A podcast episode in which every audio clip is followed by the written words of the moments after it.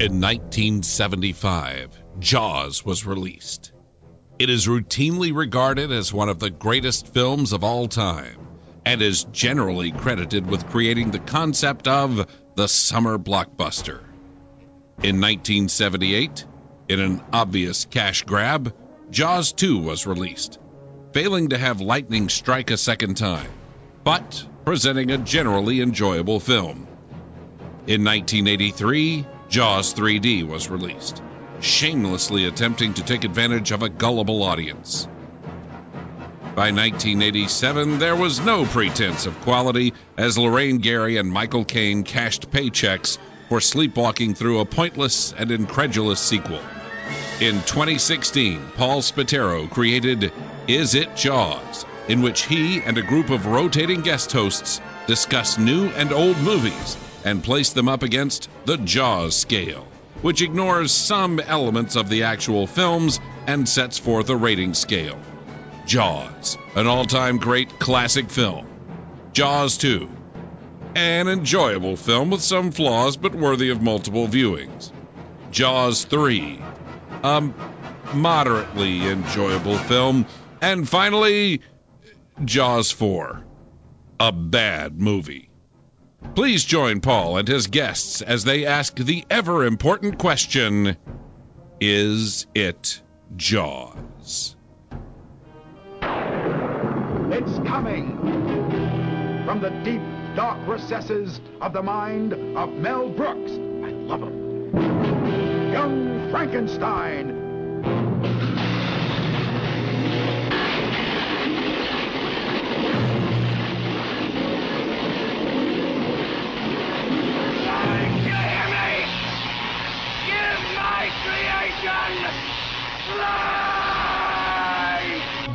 Sky means business. Young Frankenstein. Mm. Oh dear, nothing left. What shall we throw in now? Starring Gene Wilder as Dr. Frankenstein. That's Frankenstein. But what about your grandfather's work, sir? My grandfather's work was doo-doo! Peter Boyle as the monster. Wow! Marty Feldman as Igor. My grandfather used to work for your grandfather. I'm sure we'll get along splendidly. Oh, sorry. Cloris Leachman as Frau Blucher. You played that music in the middle of the night? Yes! To get us into the laboratory. Yes! And it was you who left my grandfather's book out for me to find. Yes! So that I would... Yes! Then you and Victor were... Say it. He was my boyfriend! Teri Garr as Inga. Would you like to have a roll in the hay? Roll, roll, roll in the hay. Kenneth Mars as the inspector.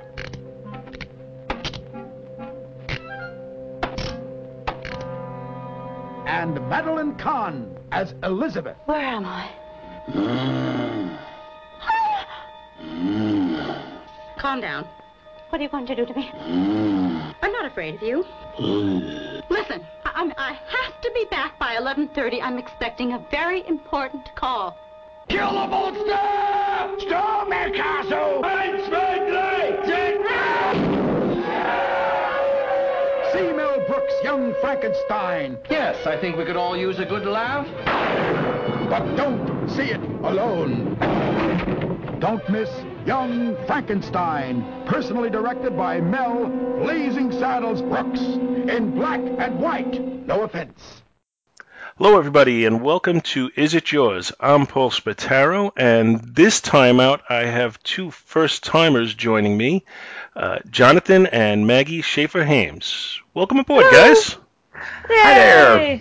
It's nice to be here. Thanks for having us. Oh, I'm glad you were able to make it. So, you know, as as often is the case, Jonathan had uh, made some sort of offhand comment about one of the episodes, and the next thing you know, I was saying, "Hey, you want to come on?" And and and, and here here we are.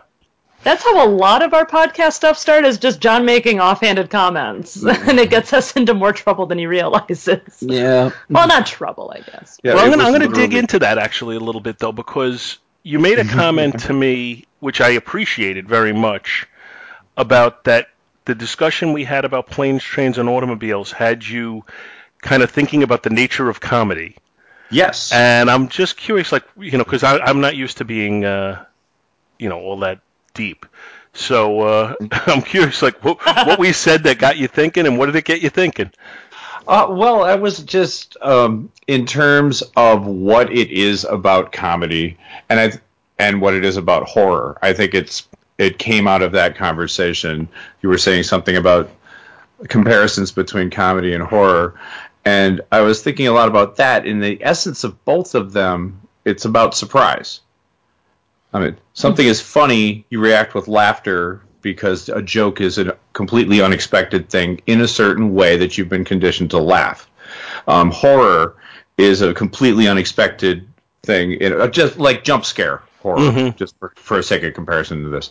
Uh, it's a, you react in a certain way because of complete surprise. Sometimes there's crossover. You can laugh so hard you scream. Uh, you can be on a roller coaster and be scared and and laugh or or in a haunted house and a lot of that probably stems out of the idea of bringing it back to reality realizing that you're dealing with a fiction that's making you re- revert back to a fight flight or fight fight fight or flight uh, situation Okay, that, that is interesting. To it's it's like I said, it's more deep than I even realize I'm getting. Hidden But here, here we are. Uh, with you know, you did. I guess you brought up Young Frankenstein, and that's what we're covering today. And so we're getting a movie that uh, that combines the horror genre in a parody, uh, and you know, generally considered to be somewhat of a classic. Came out in 1974. So at the time, I was 12 years old, and I don't think either of you were around. i was born the month it came out I was several years out yet. so, so, so did you see it? um, As a not, one-month-old? not at the time no This this was from from my history. This this was one of the first movies. I guess I was tw- again 12 years old, and I had gone with my friends to see it.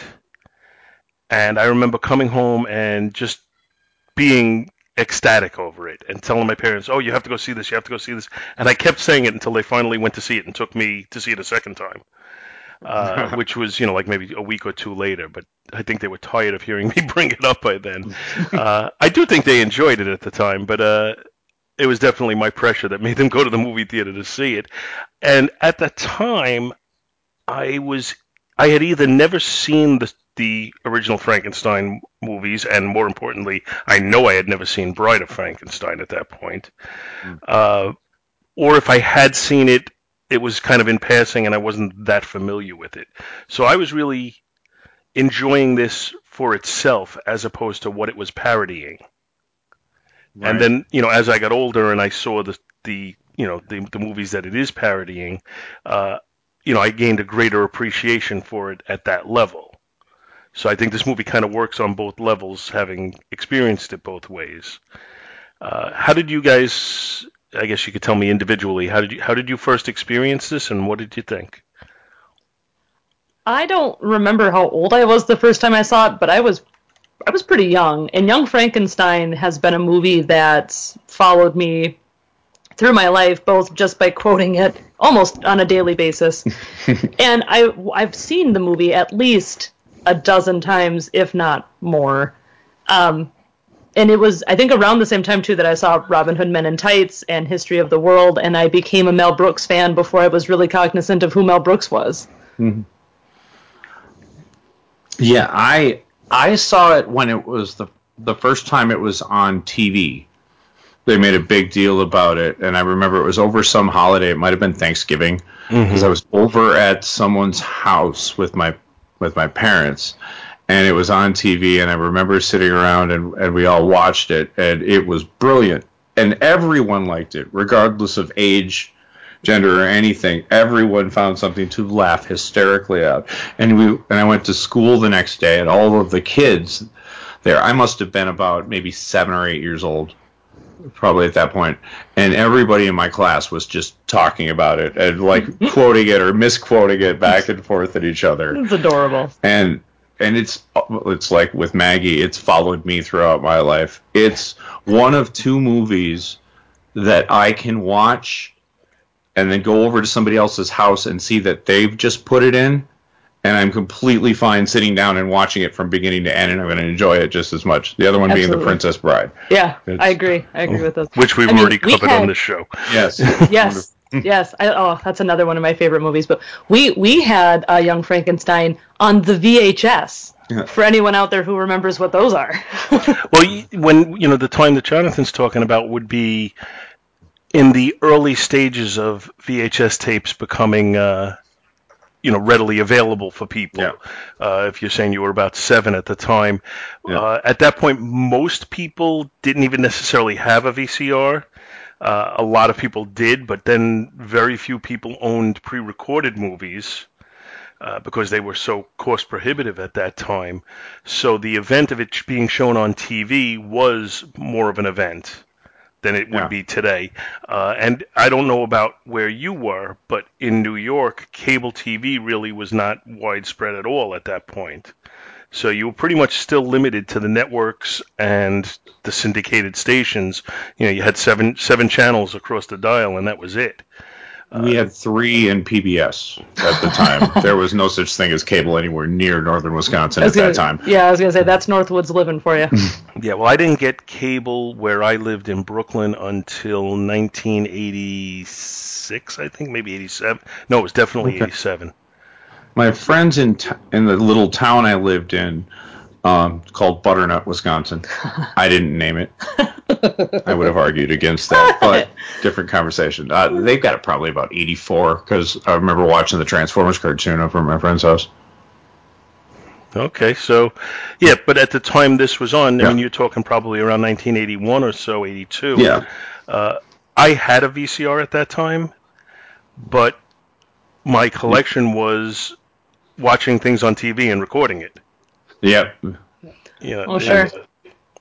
There, there was, you know, again, the the cost of of uh, pre-recorded tapes was crazy back then, uh, and I go back to I remember when Star Trek Two came out on VHS tape, which would be around 1984 or so.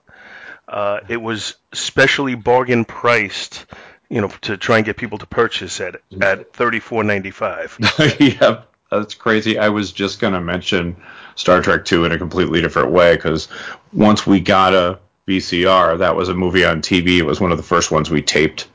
And mm-hmm. for that was the only way I watched Star Trek 2 and it was it had extended scenes in it. So when I finally did get the the VHS cassette, I was confused as to what the missing where the missing parts were. Yeah, you didn't have Scotty bursting in with his nephew.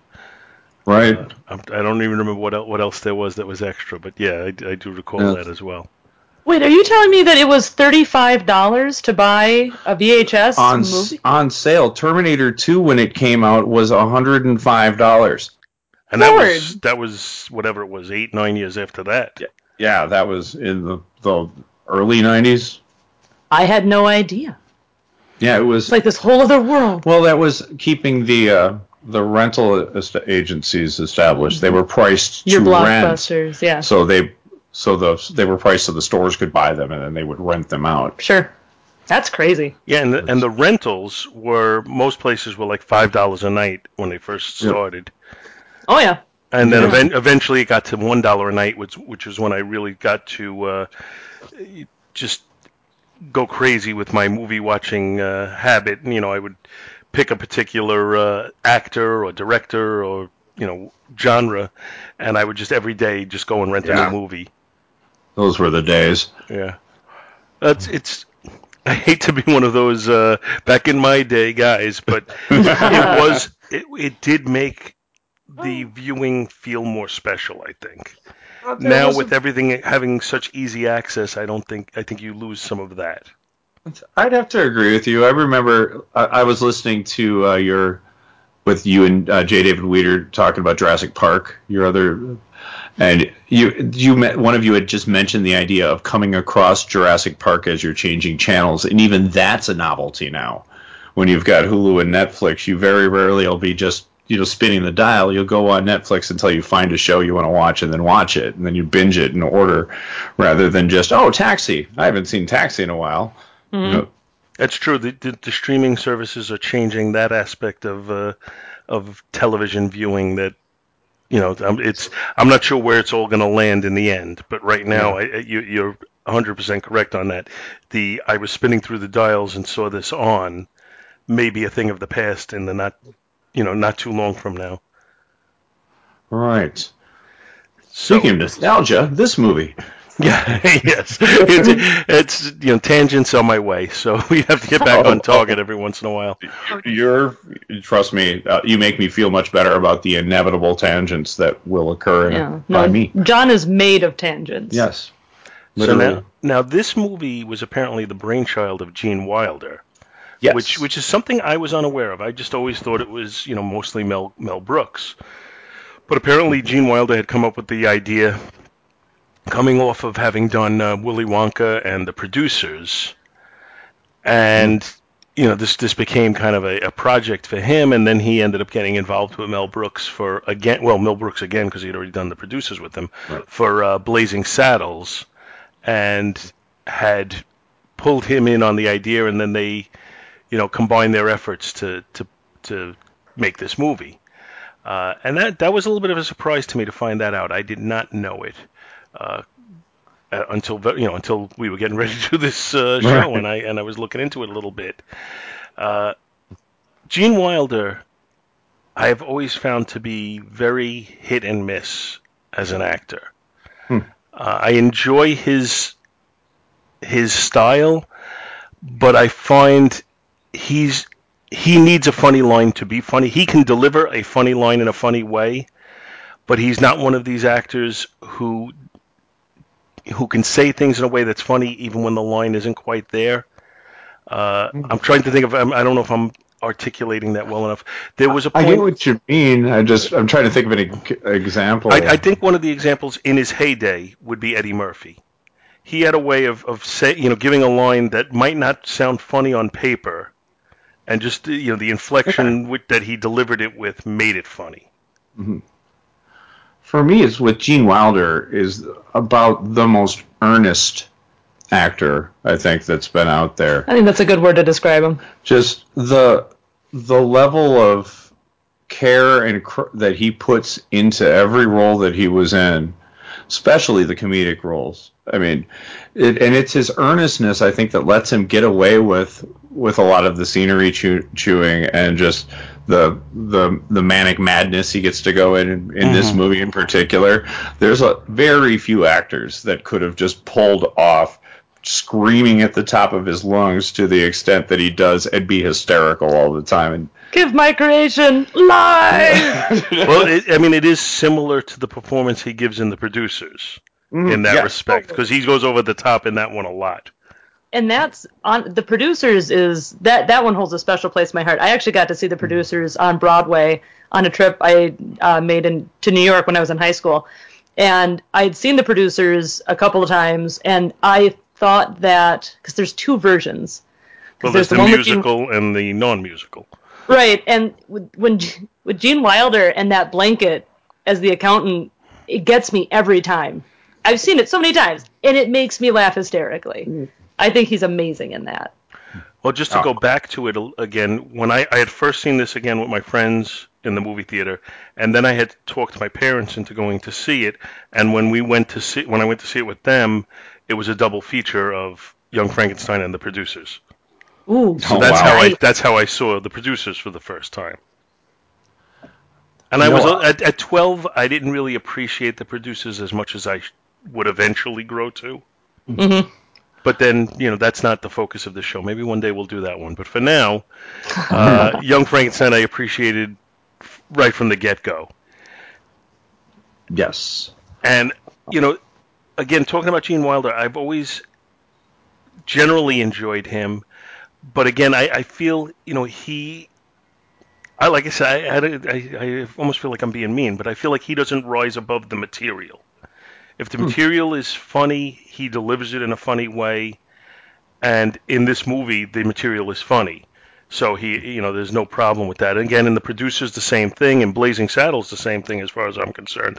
Uh, the one that I personally am not a fan of, that many people, you know, it's very loved with many people, is Willy Wonka and the Chocolate Factory. I'm not a big fan of that, and I don't feel his I'm with- performance rise above, ri rises above the material. I'm not a fan of him in that either. Uh, Maggie is this. We will. We disagree about that one, but I, I don't disagree. I don't dislike it because of his performance per se. I just find the the adaptation a bit off for my taste. But it's been a while since I've seen that. I might have changed my mind by now. Well, again, like I said, to me, it's I I agree with you. I don't really care for the adaptation, and the fact that he's in it doesn't raise it to make me like it. Okay. Hmm. I'm the opposite. I, I, I like Charlie or uh, Willy Wonka and the Chocolate Factory. Charlie and the Chocolate Factory is the book. Um, but Or- I, or I've the always that remake. movie. Which never happened. Let's move on. Oh, yeah. okay, I'm fine with that. Yeah, no, we don't talk like the Michael Bay movies on the Rod Pod. We don't talk No, about that. no, no, no. Um, I've always liked it, and honestly, I think that Gene Wilder's performance makes me like the movie even more. There's a lot about that movie I like, and I haven't seen it in a very long time either. So I guess my opinion of that may have changed because I watch movies differently than I did when I was I don't I was probably like anywhere between 10 and 13 the first time I saw Willy Wonka and the Chocolate Factory.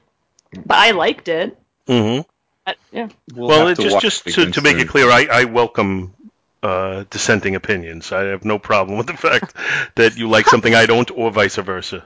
Well, Yes. you've come to the right, or we've come to the right place. we dissent all the time. my my my thing I, I always say is I I just don't like people who have an opinion with no basis at all. You know, when I you, agree you with say, that. "What about that?" Well, I didn't like it. Why didn't you like it? Because it sucks. well, Right, Uh, yeah, that's my really not good enough for me. all right, Beavis. yeah. yeah, exactly. Uh, now, this was my first experience with Teri Garr, uh, and as I've come to know her throughout her career, it seems funny to look back that she was playing kind of the sex pot here. Doesn't it though? Hmm. You know, I mean, she always had this cuteness about her in all her movies, but you never expected like you. you she was never the you know the the blonde bombshell, except in this movie. Mm-hmm. And plays it to a T with Oh, yeah, She she, attacks that role. She's so good. and her accent she got from Cher's hairdresser when she did Yeah, the, the her, yeah, her wig stylist is who she based her accent off of to make it very outrageous and over the top. It's great. She's fa- everyone in that movie is fantastic. there is not a bad role in that. There's not. movie. No. I do have to agree with you. I think that's that's very true. Uh, and then we have Madeline Kahn, who is a uh, a, Mel, Oh. a, a Mel Brooks staple. She was like in Yes. everything of his, and she was. I mean, just looking back on her career, she was just a phenomenal comic actress. Mm-hmm. and, and she, she plays a kind of an unlikable character in this movie, uh, but still manages to bring out the right humor in the role. Oh, absolutely. In, in in fact, when I was a kid, my mom and I used to say goodbye by touching elbows because of taffeta? that scene in Young Frank. Yeah, taffeta, darling. darling. No, the dress is taffeta. it, that whole that scene is so good. But yeah, my mom and I used to reenact that all the time when she'd like go to work and I had to be home. I was a you know she had to go to work. I was a single hmm. kid, so I had to stay home sometimes, and we'd say goodbye by touching elbows with each other and quoting Young Frankenstein, and that was how we went through life with Young Frankenstein. Now, Yeah, I- oh, go ahead, John. Oh, I really don't have much to add, but then just that she's she's a just absolutely beautiful, absolute, absolutely brilliant in the, in that Yeah. entire thing. Anytime I think about Madeline, and I also go back to like Blazing Saddles where she does the "I'm so tired," and she's so funny. Well, and then there's the bit with her and Marty Feldman where where they that, could not get through where that they scene. could not get through that scene. No. Yeah, the outtakes are readily available. I'm sure you've seen it, but it's just that was one of their famous 15 take things. Yep, they mm-hmm. couldn't get through it. And I, I don't know. I always just got a kick out of the scene at the very end when she's after she's married to the monster, and and she's, they're, they're just talking like an old married couple. Mm-hmm. And it's just I don't know. I just always found it very amusing. Uh, we got Peter Boyle in here, who, interesting trivia fact, his best man, or he was, yes, his best man was John Lennon. No. No kidding. That's a hell of a choice for best man. How'd that happen? Yeah, how did Apparently, that happen? apparently they were like best friends. That's really Peter Boyle and John Lennon were best friends? That is cool. My to know. mind is blown. It is. Hopefully, I'll still have things to say now. I'm just going to be thinking about that. Because when I think Peter Boyle, I mean, aside from Young Frankenstein, I think everybody loves Raymond. That's literally Yes. everyone. Eh, right. And so to me, everybody loves Raymond, and John Lennon do not mesh. well, and then Peter Boyle in this role seems would seem to not mesh on the surface. yeah, yeah. I mean, he was the guy. When I would go a while between viewings of this, I kept forgetting it was Peter Boyle. Mhm. You know, I, until I, oh God, right, it's Peter Boyle. Same thing with Gene Hackman, Yeah, which we'll get to later. But I'm going to just give you a very quick. Uh, I just did you know quick search just to confirm on on Google. It says Peter's wife, Lorraine Alterman Boyle, was a reporter for Rolling Stone magazine. When they first met, he was in full makeup for Young Frankenstein. Through her, through her friendship with Yoko Ono, Peter met and became best friends with ex-Beatle John Lennon. Lennon served at the be- as the best man at their wedding. that's Okay, pretty so cool. I'm, I'm just happy to know that I wasn't misinformed on that because I was saying it off the top of my head. yes. No, Once- that's awesome. I had no idea. Once we get to uh, Clor- to Cloris Leachman, we can talk about misinformed, the urban legend I carried around for years, which wasn't true. Oh, yeah. John Berthold, I'm calling you out for lying to me about that. But we'll get to that. So well, why don't we why don't we go right there now? Because you've got me intrigued. My friend John Berthold, and apparently this is a fairly common urban legend that gets picked up. There was a, a joke that Blucher was either Yiddish or German, depending on who's telling the story, for glue, thus explaining why the horses would rear up and scream. hmm It's not. Yeah, I- it's just a random Yeah. name. I, I grew up th- hearing the same thing that Blucher stood, where, yeah, it was German for glue, and that's why the horses freaked out every time you said it. But apparently that's not true. No. Which is kind of unfortunate because I sort of like that urban That would be very but it's clever. true. It- yeah, it would true. be. It And it- sounds like something Mel Brooks would do. It does exactly. That's just why it seems it's so believable, but it, it it's not true. Now uh, let's see who else have we got on the list here. Well, just an interesting one on a very minor level is Kenneth Mars, who played the uh, Inspector Kemp. yeah the inspector because he was also the Nazi from uh, the producers. Yep, sure was. That's that's really the, the big thing with him, and I I love the dart game with him. Oh my god, that was the one that stuck with me as a, a kid. It was that and the musical number were the two things that I really took out of that movie. That I- was the I funniest love- thing I'd ever seen, and it was just the broken glass, the cat, which was voiced by Mel Brooks. Oh yeah. yeah. He does appear in the movie. But what he does with that wooden arm. When I was a kid, that was one of my favorite things was watching him smack his arm into different positions. It's But th- absolutely which is which, if my memory is correctly, that's a parody on Bride of Frankenstein. Yes, it is. Uh, we didn't get to that when we were watching that to prepare for it. Which scene was it? I w- we bought you know a Bride of Frankenstein to watch that in conjunction with this, both rewatching this, but then never got around to oh yeah. watching it. Yeah. But I no. do remember that from before when I watched it. Yeah. I still don't think I, I've seen Frankenstein, the Universal monster movie, um, which which puts a little bit more of Young Frankenstein into perspective for me, gave me a little more context. But I've yet to see Bride of Frankenstein all the way through. The scene where he is speaking in front of the villagers Right. like that, that is right out of Bride of Frankenstein. And that is what I He's walking, understand, yes. Footsteps. Footsteps, footsteps. And that, that also leads us to another comment that we can make is that Bride of Frankenstein gives us the scene with the hermit Yes. that Yep. we get in uh, in this with Gene Hackman in a brilliant, I believe, uncredited role. You know, he might be.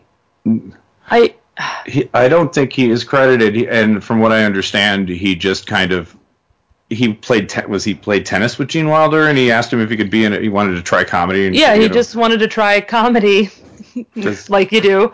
And I guess yeah, Gene Wilder and Gene Hackman were tennis partners, buddies, whatever they're called, and talked it out. And and Gene offered to give him a, a small role in the movie.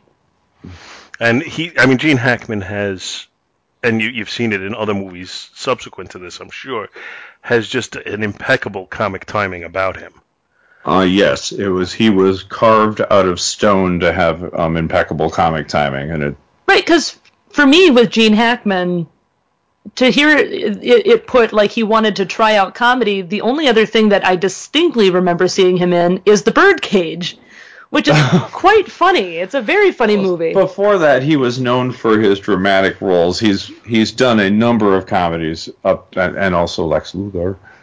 But before the, before this, he would have done Bonnie and Clyde, Bonnie and Clyde. which that would have been what I knew what I knew him from at this point. Uh, n- and that's I mean that's a serious movie, but his character has kind of some comic relief moments to it, where he's in fact there's a scene with Gene Wilder in there. Gene Wilder, both of them use. oh, Both of them. We were talking about that earlier today. That was was that Gene Wilder's first role, if I remember right. Quite possibly, I think you might be correct. Not. Gene Wilder's first role. I meant, uh, yeah, Gene Wilder. And it's he did bring a heck of a lot to what would have been an otherwise forgettable role. He kind of goes through his own little. Now, I, I remember seeing that. I mean, again, we're tangenting here, but I remember seeing that on TV when they first aired it on TV, which was probably around the time that this movie was out. So I was a young kid, and just to, to flesh it out for anybody who's never seen Bonnie and Clyde, uh, you know, the the group of criminals uh, are in a car with Gene Wilder. I don't, I don't remember if Gene Wilder picked them up as a hitchhiker or vice versa. I think they picked him up. Uh, and they're all getting along just great, laughing, telling jokes and everything. And then they find out, I think Gene Wilder is like an undertaker or something like He's that. And they just kick him out of the car because they're like disgusted by it. And I remember seeing that and, and actually being like upset and feeling so sorry for him. Because he was getting along with them so well, and all of a sudden they hated him. Such is life. And it's you know you never know what kind of impression you're going to make on a young kid when with these movies. Yeah. But back to Isn't it this great how one, that stuff sticks with you. I think you know the the standout star at least I, I even when I was a kid and still is Marty Feldman. He's just no question. he he's he just he doesn't carry this movie on his back because everybody else is so good, but he is definitely the MVP of the movie. yeah, no question. Uh, tie between him and Gene. Gene pulls some stuff off in that, but Marty Feldman gives me I mean, ha- has the single mo- moment in there that will make me crack every time. I could watch it five times in a row, and I will laugh at this. And it's funny that we're doing a show about Jaws because it's a it's a jump cut. It- Oh, when he jump drops scare. when he drops the brain. jump scare. No, it's when he um when they're going through the the various skulls and it's like six Oh, months. yeah, I ain't got nobody. like you're body. dead. I ain't got nobody. You jump, you laugh Yeah. every time. Every time. For me too. I know it's coming. I, yeah. Oops. I mean, for me, it's it's right up there with Hooper finding uh, Ben Gardner's boat. That that will make me jump every single time. It is a masterpiece when it comes to the jump scare. It is perfectly crafted to the point that I think Spielberg even thinks that it detracts from his later famous j- jump scare because it, he'd almost used it all up. But ironically, this even though it is a Jaws podcast, we're not talking about Jaws. Well, we can we can always, always tangent into it, but uh, I I don't think anybody else broke the fourth wall in this movie except Marty Feldman, and I think those are some of the classic moments. The the monster does on the one part. What with the where the little girl says. Oh yeah, what, you're right. should we throw in there now? You're right. But yeah, yeah, and that was speaking of that. That was the reason that Mel Brooks wasn't in the movie. Gene didn't want him there because he didn't because Gene because Mel does so many uh, so many breaking of the fourth wall, and so the, outside of Marty and that, the movie is rather much more contained because of that. You know, it's a it's a it's the least Mel Brooksy of the Mel Brooks movie, which is a weird thing to say because it is very much Mel Brooks. It, it is though, but it, I guess maybe that is a reflection of the fact that Gene Wilder was the primary writer on this. hmm That you know Mel Mel Brooks collaborated with him, but Gene Wilder was kind of putting this together before Mel Brooks ever joined him on it. And uh, you know, conventional wisdom is that Mel Brooks was at his best when he was just being a director and not in his movies. hmm And I can't necessarily argue with that because I think his his his most popular movies or his most highly thought of movies are probably this, The Producers, and Blazing Saddles. And Blazing Saddles he has a cameo in, but he's not a star by any means. Right. Uh, I also very much enjoy Hangs, High Anxiety and Silent Movie, which he's Love in. silent movie. Yes. Uh, but I, like I said, I guess I can't argue when his his three highly most highly th- thought of movies are movies that he wasn't in or didn't star in. And those are actually those three movies are the ones that are on the American film industry's top 100 funniest movies of all time. Are the are yeah the producers, Blazing Saddles, and Young Frankenstein. Is it the producers? Yeah. Producers, yes. Yeah. I think you I, literally read it like less than half an hour ago. um, we prepared. Yeah, we- less than a half hour ago. well, no. Uh, your your your preparation is appreciated.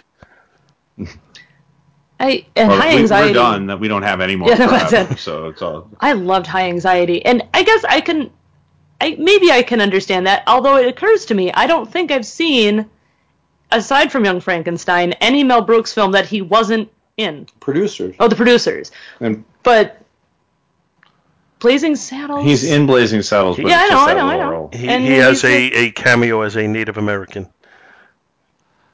in Blazing And- Saddles. That's Uh, it. Though. yes.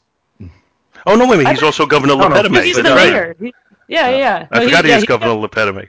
Work, work, He's the work, work, work, work. and then that's right. And then in Robin Hood Men in Tights, where he plays um, Rabbi Tuckman. the rabbi, right? Exactly. Instead of the friars. well, I, I think Spaceballs had kind of given him like he was enjoying the acting bug again because he got to do, got to play the double role, and The then thing is, is like I- every time I see Mel Brooks, I smile. He just makes me laugh. Just his essence makes me laugh. I'd never mind seeing Mel Brooks in his movies, and I think the breaking of the fourth wall is adorable. I think it's really funny because every time he uses it, it- whether it's in History of the World, uh, when it's good to be the king, yeah, um, in which he does again then in Robin Hood Men in Tights. It, I think it always works. I'm a big fan of meta humor. It's my favorite, almost one of my favorite kinds of humor. So it, it to me it works just fine. I probably learned about Mel, meta humor from Mel Brooks movies or Bugs Bunny. So my the two Mel, yeah, Bugs Bunny too. the two Mel, Mel, Mel Brooks or Mel Blanc? exactly. Oh yeah, yeah, the two big mouths. Uh, but for me, what was I going to say? I thought of something to dovetail on what you were saying. Oh, about about breaking the fourth wall. I generally like that too, in the terms you were talking about. But in this movie, by not having it, it turns it into a different sort of entity, and it makes it it rises it above the level of uh, parody to to that real high tier of it in that it's a contained movie it it represents the best qualities of a parody in that it is a good representation of the genre it's parodying this movie is a good representation of Universal Studios mon- Studios monster movies it could fit right in it's just that the characters are a little are insane in a different way Right. and it's played for laughs Mhm. but just the lighting the fades you know the wipes um, the soundtrack, all of it is so great. It's like um, like Galaxy Quest to the level. Fine science fiction movie but, and great parody. Yeah, I, I, I agree with you. I think you have to give Mel Brooks props for creating the atmosphere or for recreating the atmosphere from those movies, the movies that he is parodying. And once again, I think I would say more so Bride of Frankenstein than the original Frankenstein, because the original is a little bit more uh, just put together. Uh, the the sequel definitely seems much more polished. Uh, in you know, the with Bride of Frankenstein. So, you know, I feel this has the look of that. Uh, you know, he he didn't purposely make this look old. He just put it in black and white and put together the you know the the the lighting and everything to kind of mimic that look. and got the same props Mm-hmm. in a lot of cases. So So, so I, I definitely think you know he deserves credit for that because that's not necessarily easy to do. The cinematography is credited to Gerald Hirschfeld, and I'm just taking a quick look at his filmography. Uh, the earliest movie on the list that they give, which it's only a a selected filmography, uh, is in 1950. So it's not that he went and got somebody who had been around for you know 40 years and and and you know got somebody who was from that era. Uh, and I don't see anything else that would fit into the same category as this. Although he did do my favorite year, okay, which would be you know another movie where he's kind of creating a certain style, you know, uh, on a period piece. sure. In fact, that's almost an interesting connection then because the character who is kind of tailing Pe- the Peter, you know, Peter O'Toole in that movie is based on Mel Brooks. Oh, okay. God, I haven't seen that movie in eons. Have to When pop that when in. Mel Brooks worked on Your Show of Shows, unless I'm mistaken about that. Mark Linn-Baker from uh, Perfect Strangers was Yeah, you're- played the part, and I'm pretty sure he was based on Mel Brooks. It's, I've, you're striking enough of a memory. I think I heard something along those lines before, so I'm gonna I'm gonna treat what you just said as gospel. There we go. I'll, I'll, I'll do the same, and if somebody disproves it, I'll just ignore them. Uh, Yeah, it's true. We've already called it. It's canon now. So now, uh, Maggie, you mentioned uh, you have a lot of favorite quotes in this one. You want to share share some of them with us? Man. Even down to like when they get into the secret library and Marty Feldman touches the violin, it's still warm. It, and I mean, it's so quotable. It's up there with almost anything from Monty Python. It, it, with the exception that they don't make T-shirts with Mel Brooks lines printed on them, which I think is a crying shame. It's one. I, now, see, now that I have to think of the quotes, now I can't think of any of them. Go figure. Except for the one about the violin, which is minor. The the old couple on the train where they're talking, and then they do the same thing again in uh, in German. It's the same. I'm turning to my list of, of lines. Sorry about the, the paper. That's Um, okay. when he oh in the beginning with the old man and he says he would collapse like a bunch of broccoli when i was a kid i used to use that simile for everything i would say that all the time it made me laugh so hard and he st- stabs the scalpel into his thigh which it's not a quote but i did just ruin this for john Yes. uh, earlier today because we were watching some behind the scenes young frankenstein videos on youtube and I said, you know, when he did that, you can see the pad he's wearing under his pant leg, so he doesn't actually stab himself in the leg. And John's like, oh, great, I can never unsee that now. That is that is very true. When you when you when you eliminate the magic of the illusion, sometimes it does it, it never comes back again. Yes, and I will ruin uh, just for that. I will ruin back at you. Nobody is ever drinking coffee in a TV show. They are carrying around empty cups. No, that bothers Coffee me. Coffee has heft. It has weight. The people are just waving around paper and cups. Now that I've told you this, you will never unsee this. You're I'm welcome. gonna I'm gonna uh, I'm gonna give you another little trivia fact from uh, that'll relate to your appearance on the Cheers cast. Back when Cheers was still being made, I saw uh, George Wendt on the David Letterman show, and they asked him about you know all these beers that you drink on the show, and you know we see you drinking them, and George Wendt said, well, you're not allowed to actually drink beer when you're filming them, so we use something called near beer. So, Which little, little trivia fact. But the, and also they had to put salt in it to give it a head. So he was constantly swilling this like, Salty, like gross. salty, gross, non-alcoholic beer. I'm sure, I'm sure that was great for his blood pressure too. Yeah. Talk about commitment, though, man. Ugh, ugh.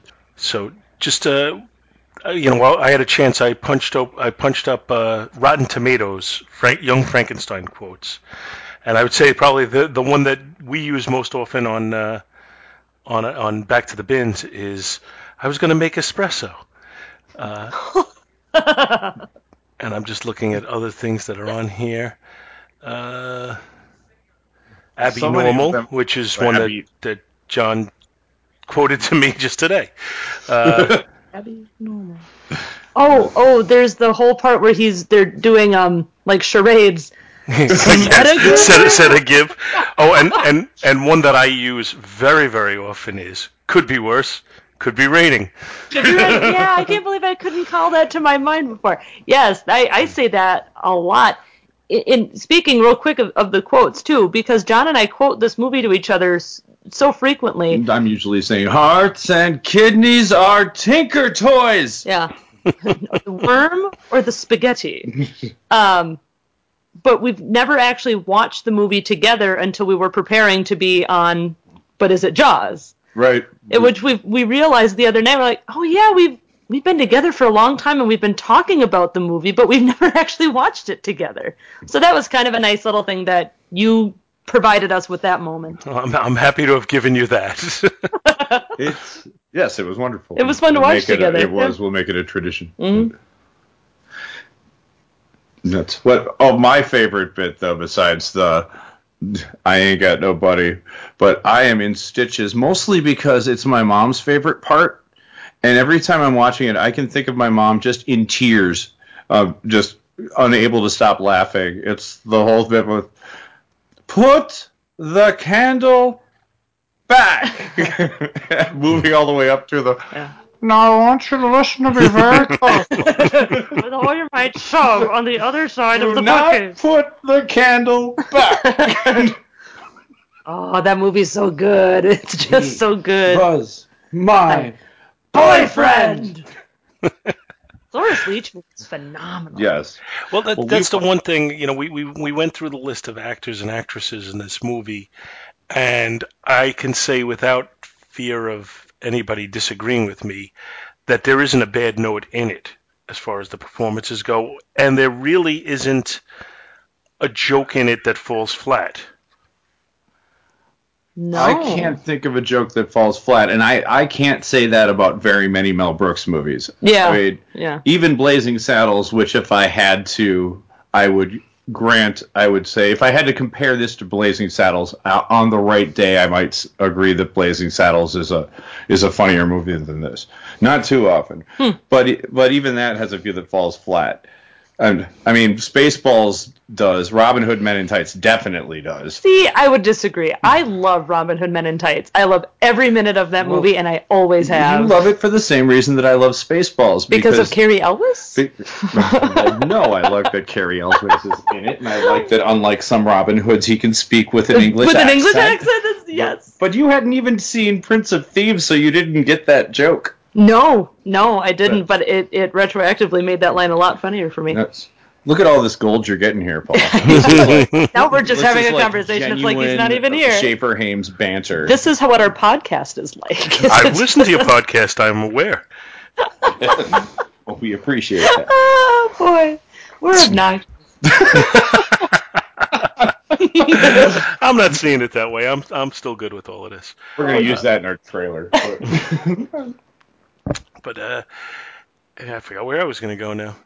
Uh, yeah, I mean, when when you're putting it in sequence, if you're trying to say like the best Mel Brooks movie, uh, I would have to say for me it's either this or Blazing Saddles. Mhm. And Blazing Saddles clearly is a movie you couldn't make today uh, because the humor in it would just not be accepted, or you know, a lot of people would be too sensitive to it. Yeah. So- you would have to be very careful, and only Mel Brooks is the only person who ever could have made it anyway.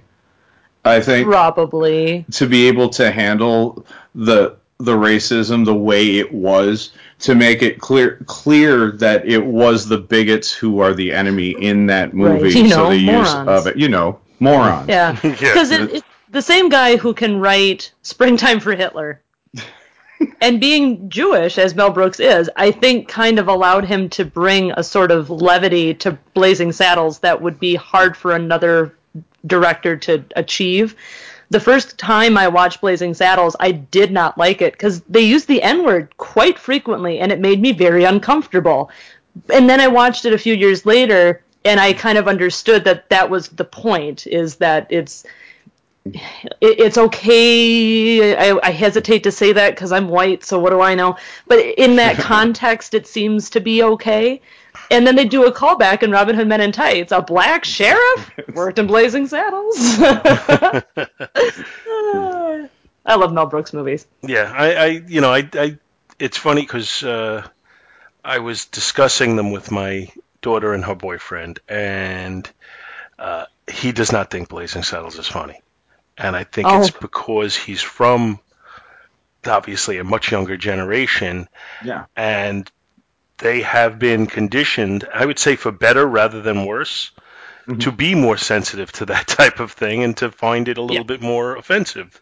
Yeah. Uh, and you know, and that's not a bad thing, but unfortunately, and I've said this before, political correctness can be the death knell of comedy. It can't that's it can, but we could do an entire That's uh, a whole other show. on that. Yeah. It's kind of just in case in terms of this, I would say Blazing Saddles is the kind of movie best um, enjoyed with a level of maturity that they may not even have at 19, For and, and that I wouldn't expect them to or want them to. You And obviously something not that can't be explained. knowing- It can only be looked at in the context of its age, which is something that they cannot, by definition, have a frame of reference on. Sure. But the but humor, the humor, the aspects of it that are, you know, funny as hell are universally so. It's- would be the and that aspect should be would be eventually able to be would be able to eventually be appreciated. One would say. Sure. And for me, who loves meta humor as much as I do, I mean, Blazing Saddles is almost the ultimate in meta humor because at the end of the movie they're watching the movie. Yeah. And, And- I and I- love that. And I think, you know, this is going to take us full circle to what, what we were talking about early on, in that sometimes the humor is based on how ridiculous things are, you know, to, to shock you with the ridiculousness of certain things. And that's the way you have to see the humor in Blazing Saddles. When, there, when there's racist or, uh, you know, just insensitive comments in general, you have to find the humor in just that they're so ridiculous. Right. Not not you know, it's it's not the mean spirited aspect of it. It's the just the, the fact that there is no basis for you know the way these values were presented. And and plus, it's Mel Brooks is punching up with it. He is he is poking direct fun at bigots in that by using things. There's there are several deconstructions you could make about um, appropriate or uh, inappropriate use of or recognition of privilege in that, but that's for a different show or a, in a class I used to uh, used to attend slash teach. But uh, in this case, I, you know, I was going to go somewhere with that, and I don't know where it, where it was. I just keep going back Welcome to to my world, KKK Jonathan. members with the "Have a nice day" and the smiley face on the back of the robes. right? because the the point is that it's it's not that racism is is funny. It's that bigots are jackasses, and you should make fun of them because they're horrible people. And I I don't know. I think Blazing Saddles is probably kind of a one off. I, I don't think. I think I agree with Paul. I don't think you can do that again. Mm-hmm. I, I don't think you could, and and that's that's fine. I don't think that we lose anything because of that, and we're starting to examine those kinds of things in a much different way. With I see now, I'm going to go off into like all kinds of different things. Well, I'm going to stop now. It does make you wonder. Just, I think where I was going with it, you know, in terms of political correctness of killing aspects of comedy, I think I'm wondering how much things that older movies that we would look at now that we even we still appreciate aspects of which we don't get now because we don't have the context the contextual aspects Like of it. what? I'm just saying there might be just something that would be a joke known to everybody watching it at the time. Oh, but now. but now we're watching it and it goes completely over our right, heads. Right, sure, okay. So I think it would be political correctness in this case would be just one shining example of how how uh, just changing viewpoints. Sure. Ju- Just our not even changing, just the way that we look at anything is based on our individual context. Mhm. If you age out of that context, so to speak, those that are still you know with it are going to be much more resistant to the moving on of it whereas people who didn't have that original context wouldn't understand the connection with it. Sure. Did that make any sense? It Made a little bit of sense. Yeah, Okay, it does. It, it does. It's uh, and like you know, there's a lot of stuff out there. There's a lot of talk right now about how the new Disney streaming service is not going to include uh, movies that, well, specifically Song of the South, because some That's never gonna. Yeah, But- but that was uh, that was never gonna be out. but, but you know it's presented that way saying that uh you know that that it's I'm I'm losing my track of thought now. Uh, that you know, they, they they don't want to present it because of some of the outdated things that are presented in there.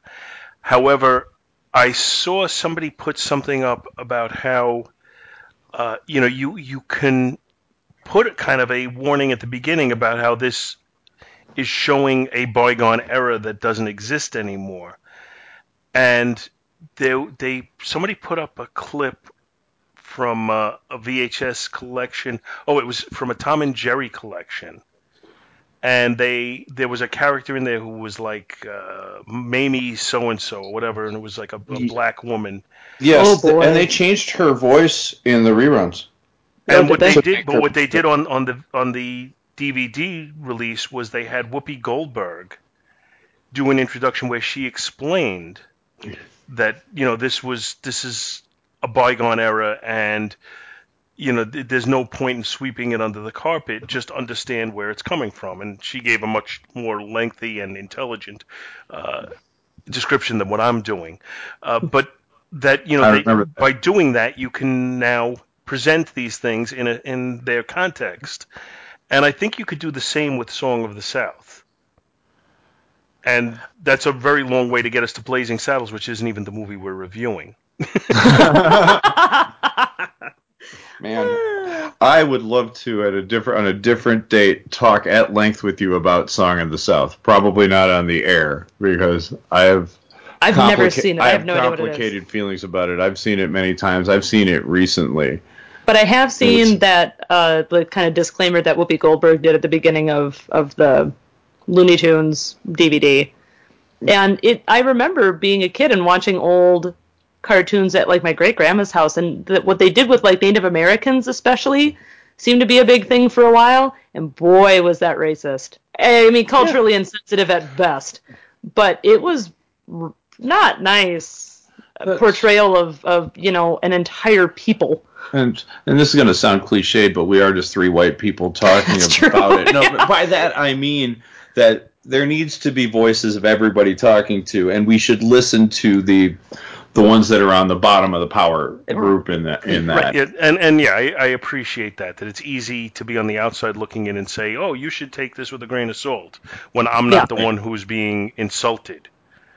Exactly, which is why it's so good that they had Whoopi Goldberg do that mm-hmm. disclaimer because that it makes sense. She was criticized by some. She was. A lot of people time. didn't like that that happened. There's a lot of people that don't like Whoopi Goldberg and will find a reason to not like what she does. I love Jumping Jack Flash.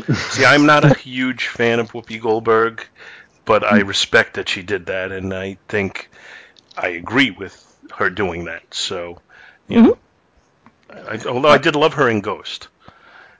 Me too. Yeah, I she's like her great. Jumping Jack Flash as well. I love that one's not. So Young all. Frankenstein. So yeah, so you know what? I'm going to ask you guys: Is this Jaws?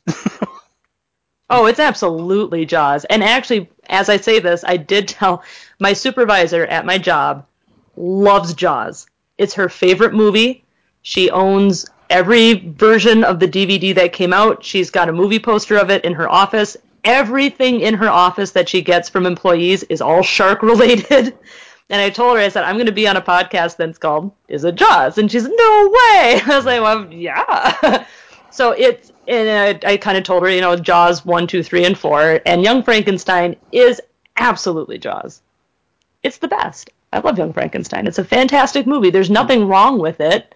It it does still hold up to the test of time. Mm-hmm. I didn't notice anything when we watched it the other day that jumped out at me like, "Ooh boy, that really dates it," or "That's n- what we would consider to be offensive." Now, I don't recall there being any moment in that movie that made me think that.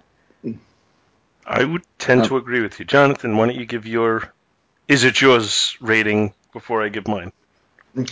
It's Jaws.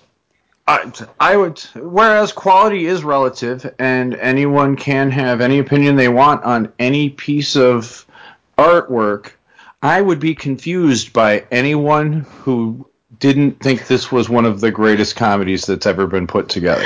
Agreed. Yeah, I mean- and and I'm going to make it unanimous because while I'm not sure exactly where this would land if I started listing my favorite movies ever, I don't know what number it would be on my list. Uh, I could say it would be on the list somewhere, and it is one of the movies that I would call a perfect movie. There is no weakness in it. There's no dull point. There's no actor that kind of makes you cringe. There's no point where the script lags. There's no point where it just looks bad. Everything about it works. So it is one of the movies that I would call a perfectly made movie. Uh, and therefore, it is Jaws. And, uh, you know, I think that's also borne out by the fact that, as you mentioned earlier, Maggie, that it's on the, uh, was it the AFI Top 100 Comedies of All Time? Yep. I don't know where it Yep, fell, yep. fell on that list.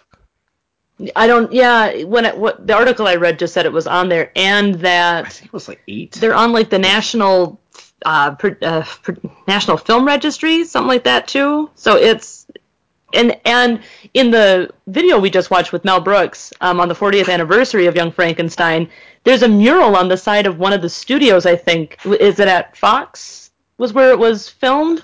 And they have that big mural now on the Yeah. side that's going to be there forever, and it's of Young Frankenstein, and it's so cool. It's so cool. And they have a boulevard named after Mel Brooks too, which he deserves. Well, according to Wikipedia, it says in 2011, ABC aired a primetime special, Best in Film, the greatest movies of our time, that counted down the best movies chosen by fans based on results of a poll conducted by ABC and People.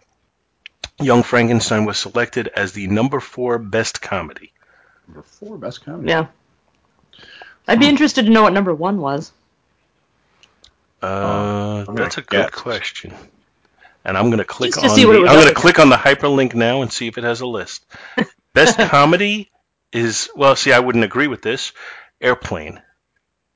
Oh, really? They have, You know- they, they have the top five listed here. It's Airplane, Monty Python and the Holy Grail, Sure, Some yeah. Like It Hot, Oh, Young, yes. Young Frankenstein, and Tootsie. Oh, oh, I haven't seen Huh. Tootsie in forever. I'd have to Airplane- rewatch Tootsie to gauge it. Airplane's one of those movies I like less every time. Yeah. It's it's great for what it is. It's a perfect example of that level of, of slapstick war breaking. And Leslie Nielsen is incredible, and it's a whole bunch of serious actors that are now doing comedy by doing their same delivery as serious people. I think it's also kind of a good example of what you were talking about earlier, though, with jokes that don't work anymore because we don't have the context. That scene where it's that woman and she's talking in jive. Cut me some slack, Jack. Oh, You know, I, first of all, I have no idea who she was, and jive is definitely something that, that's heavily associated with the 1970s. I think, if I'm not will- mistaken. We will talk, and I will explain that. but again, we're talking about Young Frankenstein.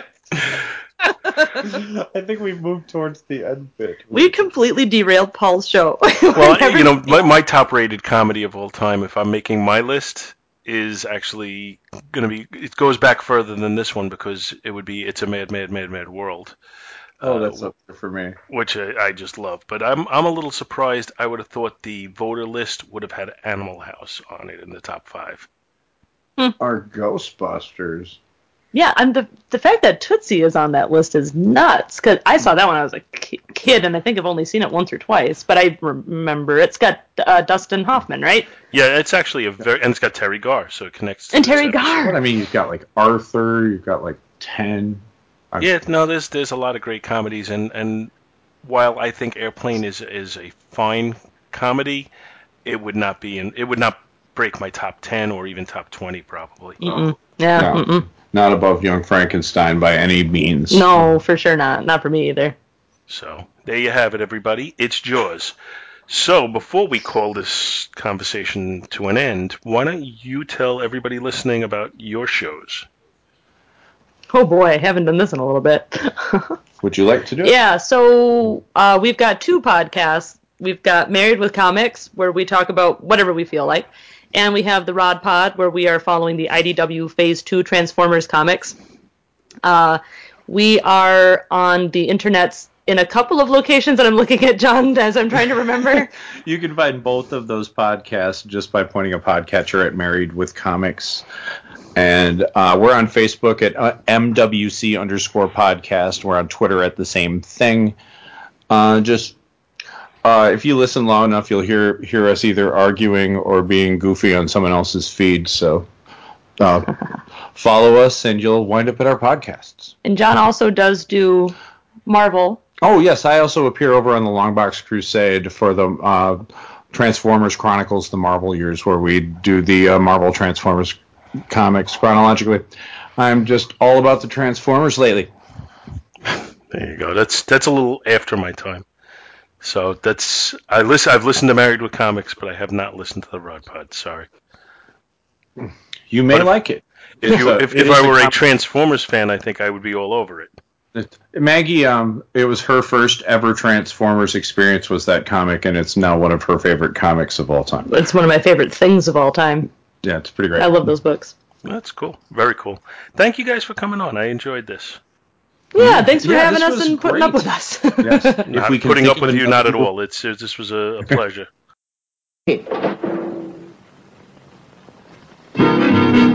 If you're blue and you don't know where to go to, why don't you go where fashion sits? Different types who wear a day coat, pants with stripes, or cutaway coat, perfect fits. Dressed up like a million dollar trooper. Trying mighty hard to look like Gary Cooper. Come let's mix where Rockefellers walk with sticks or umbrellas in their midst.